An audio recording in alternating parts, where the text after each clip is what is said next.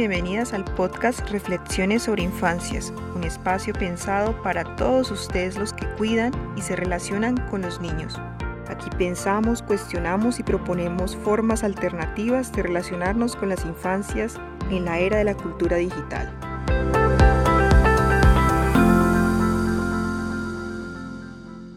Bueno, el día de hoy tenemos una invitada súper especial. Está con nosotros Marta Aguirre, quien nos contará un poco desde su experiencia profesional y como madre unos consejos valiosos para pensar y elegir el tipo de experiencia educativa que necesita vivir un niño durante sus primeros años de vida.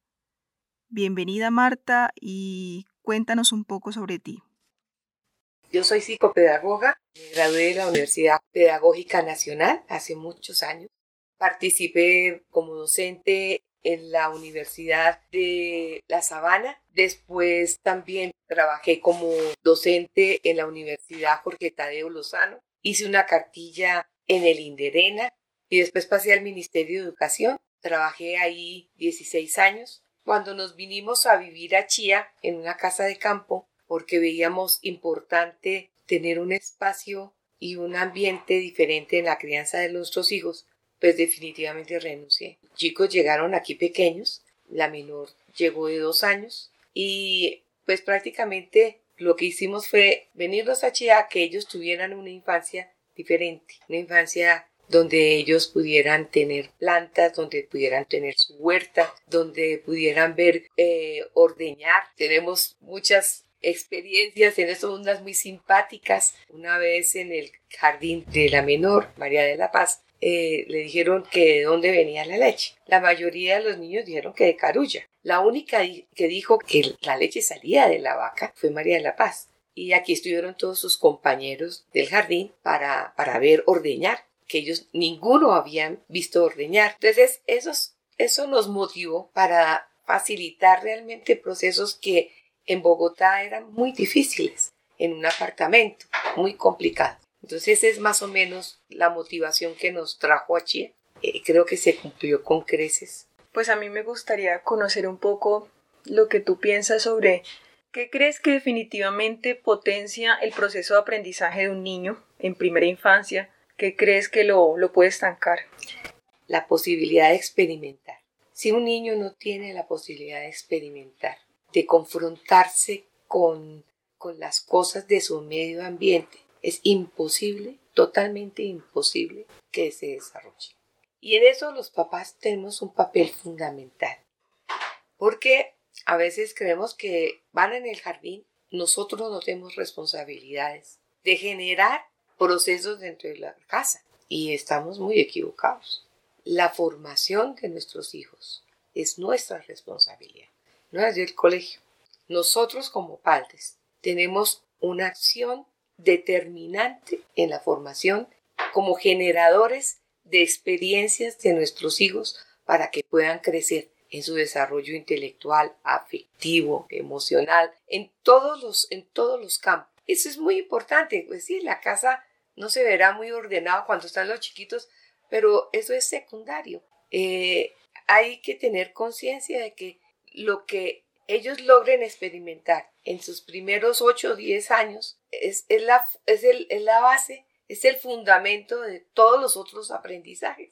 O sea, en la medida en que ellos desarrollen su motricidad fina, su motricidad gruesa, brinquen, salten, suban a un árbol, rompan cosas, que pues, a veces que no, que no, también es una experiencia importante romper cosas, asumir responsabilidades en el aseo de la casa, en la organización de sus juguetes, todo, todo eso es importantísimo en la formación. La casa se tiene que convertir en un laboratorio de experiencias de intercambio de cosas de, diálogo, de, abrazos, de besos, de que ellos vean lo importantes que son para nosotros los padres. Eh, es, es un laboratorio maravilloso para potenciar nuestros hijos hacia la vida, hacia la construcción de un mundo mejor, porque ellos van a ser los nuevos constructores de, de un mundo mejor, de un mundo que no es fácil, que un mundo difícil. Pero tú me dirías, tú fuiste una privilegiada, pudiste eh, educar tus hijos, pero trabajaba y que llegaba, yo llegaba a, jugar con mis hijos, a ver qué estaba. A veces uno pregunta, ¿y cómo te fue en el jardín? Porque yo, mis hijos estuvieron del jardín desde los tres meses. Yo no tuve sino tres meses, sí, licencia de maternidad, solamente tres meses. Y después de los tres meses tenía que entrar a trabajar. ¿Y qué hacía? Pues los fines de semana eran sagrados para nosotros. Sábados y domingos eran para nuestros hijos. No había compromisos, o sea, los compromisos que tuviéramos con hermanos eran en función de los hijos, de que tuvieran espacios con, con los, eh, de, juego con otros niños, eh, intercambio con otras familias, que es, eso es muy importante. O sea, uno prefiere descansar, pero eso es una forma de descansar. Eh, estar con los niños, jugar con los niños. Le, te decía que preguntarles a veces a los niños, ¿y cómo, cómo estás? Bien. Y no pasa de ahí la indagación nuestra. Ah, bueno, o sea, ¿qué hiciste? Jugué. ¿Y qué a qué jugaste? O sea, tratar de establecer un diálogo cada vez más profundo y significativo con ellos, donde uno esté enterado de sus miedos. ¿Por qué tuviste miedo? ¿Qué, te da miedo? Miremoslo. Eh, que vean los, los, los niños, los niños pueden experimentar en que un adulto que es su papá le puede ayudar a enfrentar sus miedos, a enfrentar sus dudas, a ayudar a solucionar problemas que a veces a uno como adulto le parece tontísimo un problema que genera un berrinche, pero a ver, ¿qué fue lo que pasó? ¿Qué es lo que no puedes hacer? Ah, es que no sé qué. Y gritan y todo, del desespero. Y eh, ahí es donde podemos actuar como papás. En nuestro tiempo de no, no trabajar, o sea, llegar a dedicarle tiempo a los hijos. El problema no es la cantidad de tiempo, el problema es qué tan significativo es el tiempo que le podemos dedicar, qué tan profundo es nuestra relación con el niño. A mí me gustaría pronto que nos contaras un poco alguna experiencia o anécdota que recuerdes en la crianza de tus hijos que creas que ha impactado de forma positiva en la educación, en el aprendizaje de ellos pues ellos, el meternos entre el monte, aquí teníamos, tenemos un monte, cuando entraban a vacaciones ellos, hacíamos excursiones, llevábamos cosas de tomar, comer y nos sentábamos entre el monte a comer y a ver a los pájaros, a los gusanos, las lagartijas. Aquí había lagartijas, ya no existen las lagartijas. Aquí se veían las serpientes eh, y ver eh, unas serpientes que son lindísimas, son de colores y no son venenosas, sino son y poderlas que los niños las cojan, vean lo importantes que son, para qué sirven. O sea, de ahí surgió, por ejemplo, la profesión de mi hija mayor, bióloga. Y para ellos era importantísimo. Aquí tenemos sembradas feijoas. Por ejemplo, ponernos a observar y que ellos enseñarles a maravillarse lo que es la naturaleza. Y eso fue lo que hicimos en las vacaciones. Todas las vacaciones era tratar de que ellos vieran la maravilla de lo que es la naturaleza.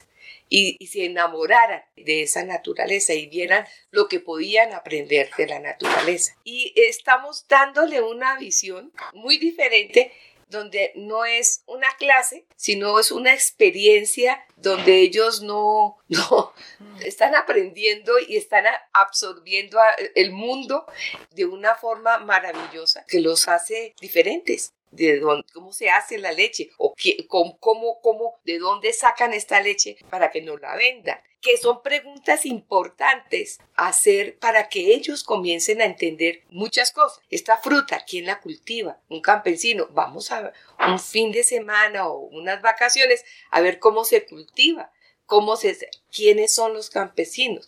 Porque la ciudad te traga, o sea, te traga los juegos, la televisión, te, te, te, te muestra una partecita pequeña de la vida. Pero eh, otras experiencias se están dejando de lado y a mí me parece que limitan bastante la, formación de, un niño. Yo creo también allí que juega un papel importante eh, la actitud del adulto. Claro. Porque eh, digamos, el tema de la naturaleza, todos estamos llenos de prejuicios, de miedos, y bueno, allí también hay que tener como una actitud un poquito como más dispuesta a la curiosidad, ser como niños, en el hecho de, de poder disfrutar y, que sean preguntas no basadas en los prejuicios que uno tiene sobre las culebras o sobre los bichos o sobre sino que movilicen también como la curiosidad, el asombro, la sencillez. Por ejemplo, la flor del apejo. Nosotros veíamos el proceso. Bueno, vamos a hacer el seguimiento de esta flor. ¿Qué pasa? Ah, se le cayeron los pétalos y mira, se engordó la flor en esta parte. ¿Qué hay ahí? Ah, mire, son los ovarios. Y ahí sale la fruta. Y mira el proceso. Y eso a ellas no se les olvida. Cuando llegaron a biología, ya lo sabíamos, ¿sí? Ah, pero es que yo lo vi, yo lo vi en mi casa, ¿sí? Yo vi el proceso en mi casa y mi mamá me lo mostró. Mi mamá, que no es la profesora, que no es en un espacio, ella me mostró de dónde sale la feijoa, que se seca la flor, que se engureza la flor en la parte de la barriguita, que comienza a generar la fruta y que al principio es pequeñita y después va soltando todo eh, y después donde está eh, agarrado se va secando y, lo mismo y lo mismo es el calabacín lo mismo la lechuga lo mismo todas las matas que ellos vean ese proceso maravilloso de crecimiento de la naturaleza que no lo vean simplemente como hechos ahí aislados sin capacidad de análisis sino que sea una experiencia. La experiencia que implica análisis, observación, preguntarse, ¿sí? ¿Esto por qué? Es, es aplicar el método científico a la vida. Uno cree que el método científico solamente es para unos científicos allá en un laboratorio. No, el método científico es importante si queremos entender la vida, porque después eh, vienen preguntas mucho más serias. Bueno, y, y en ese orden de ideas, ¿qué, ¿qué características crees que debería tener la institución o las personas que trabajan con la primera infancia? A mí, a mí me, me, preocupa mucho las instituciones educativas. Yo durante mucho tiempo trabajé con innovaciones educativas. Los centros educativos ahora se habla mucho y se hace poco.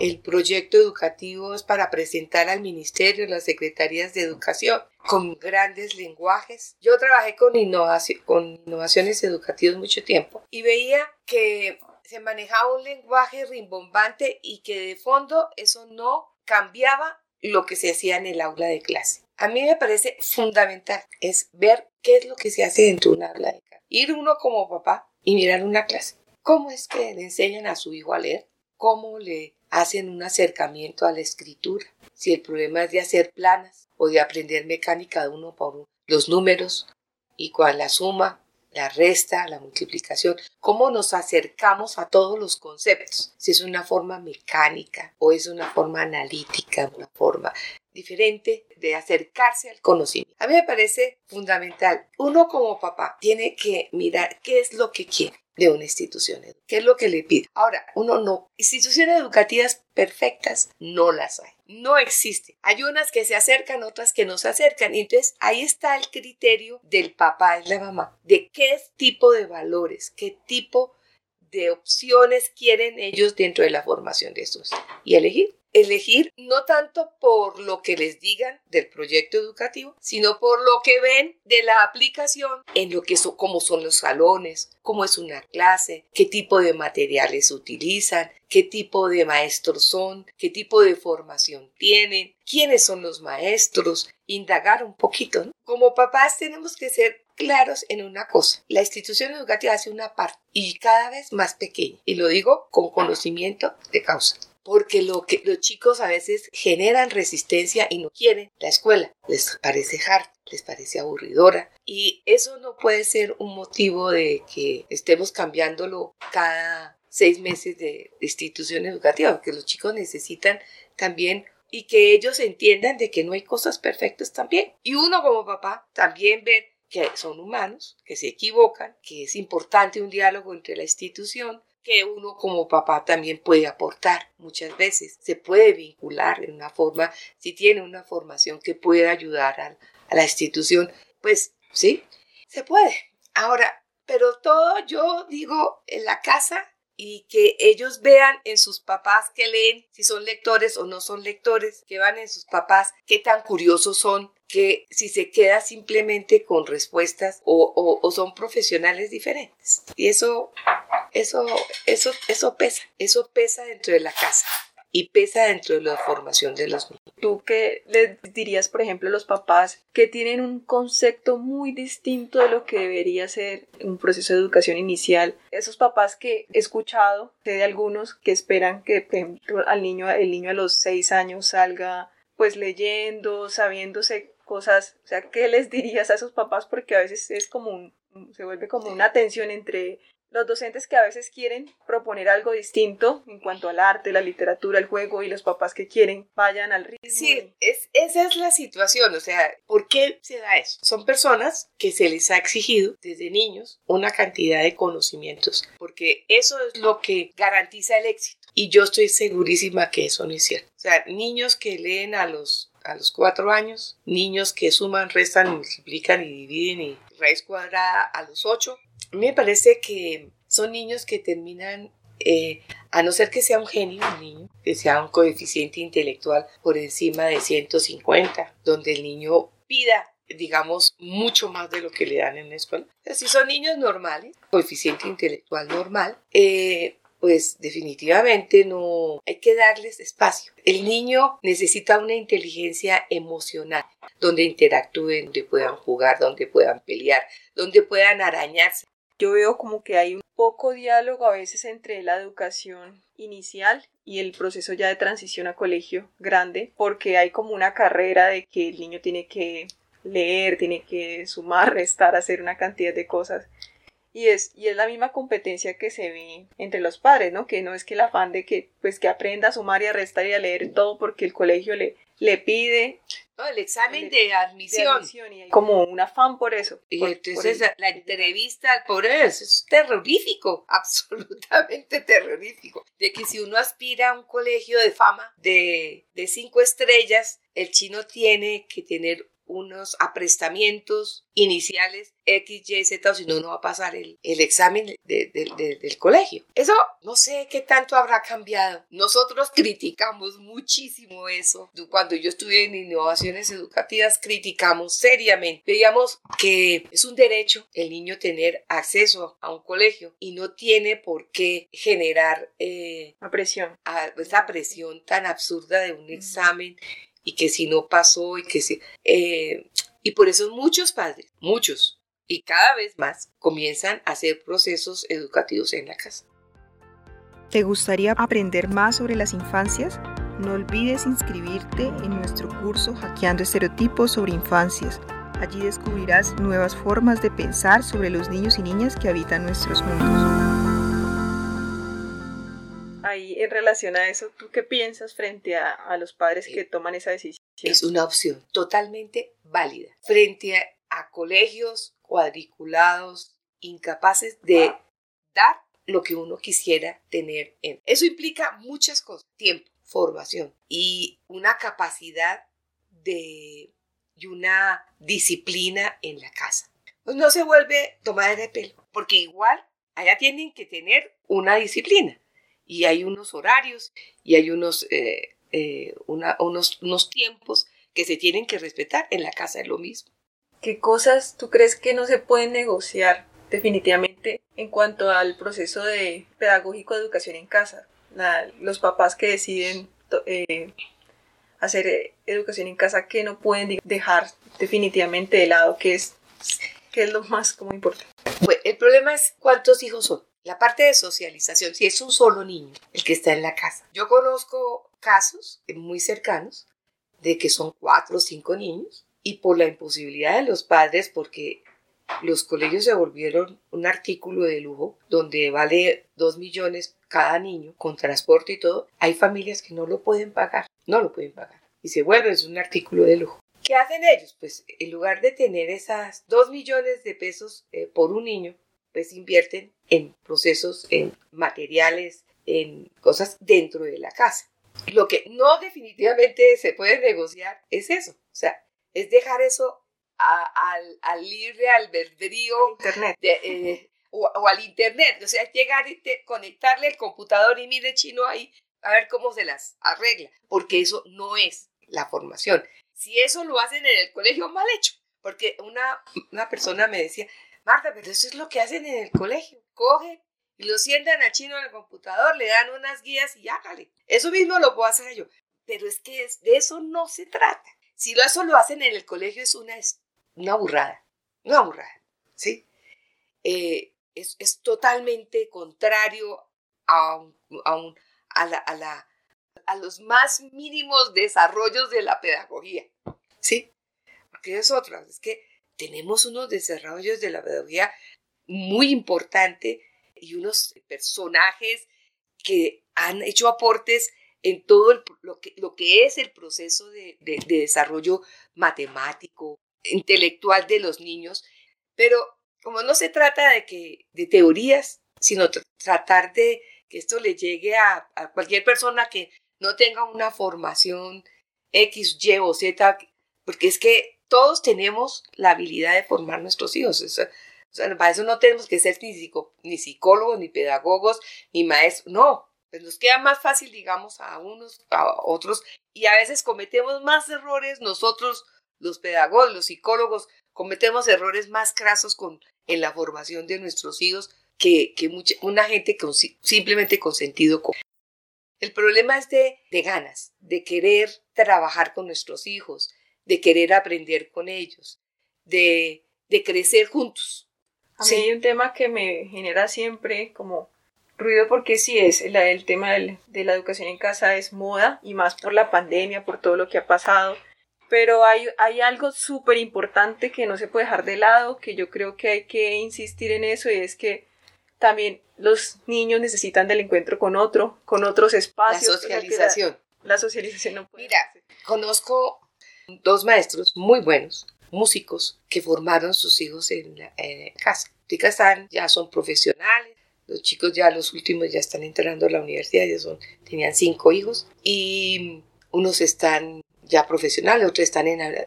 Y todos se formaron en casa. Todos, todos, todos, todos. No hay ninguno de colegio antes de esta cuestión de... ¿Y qué hacían? Se llevaban a... Eh, se ponían de acuerdo espacios con otros matrimonios que hacían también la experiencia en casa, ¿sí? Y se iban a museos, se iban a parques, se iban a hacer actividades comunes con otros niños.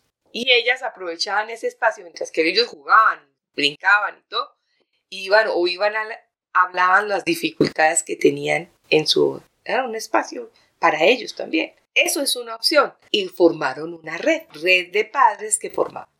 La educación debe estar basada en el amor, la comprensión, eh, el saber excusar muchas veces, eh, tanto al niño como al maestro, como aquel que nos está ayudando. nosotros los papás tenemos en los maestros son unos, nos ayudan de golpe a ver cosas que nosotros no hemos visto porque estamos tan involucrados muchas veces en nuestro afecto que hay cosas que no vemos, problemas serios de nuestros hijos, tanto intelectuales como afectivos, que, que no vemos.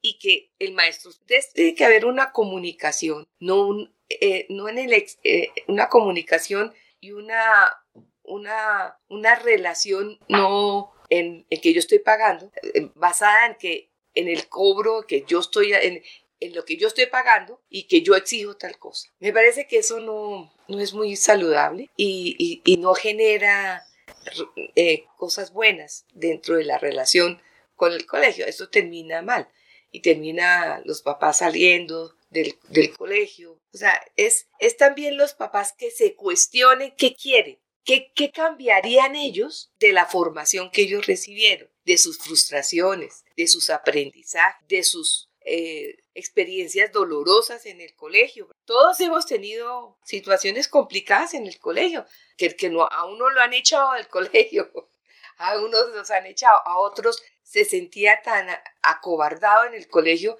que era incapaz de ni siquiera de, de abrir la voz y de, de, de, mostrar qué pensaba. Uno tiene que reflexionar cuando tiene hijos muy seriamente de cómo ha sido su proceso educativo y qué quiere cambiar. Muchas veces nuestros miedos los transmitimos a nuestros hijos porque hemos sido incapaces como papás de reflexionar sobre nuestros miedos. Son nuestras limitaciones. Nosotros no somos perfectos.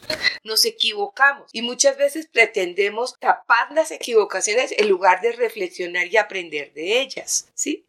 Es una actitud ante la vida. Y a mí me parece importante esa reflexión hacia los padres, de, ver que los padres siendo adultos, todos estamos aprendiendo día a día.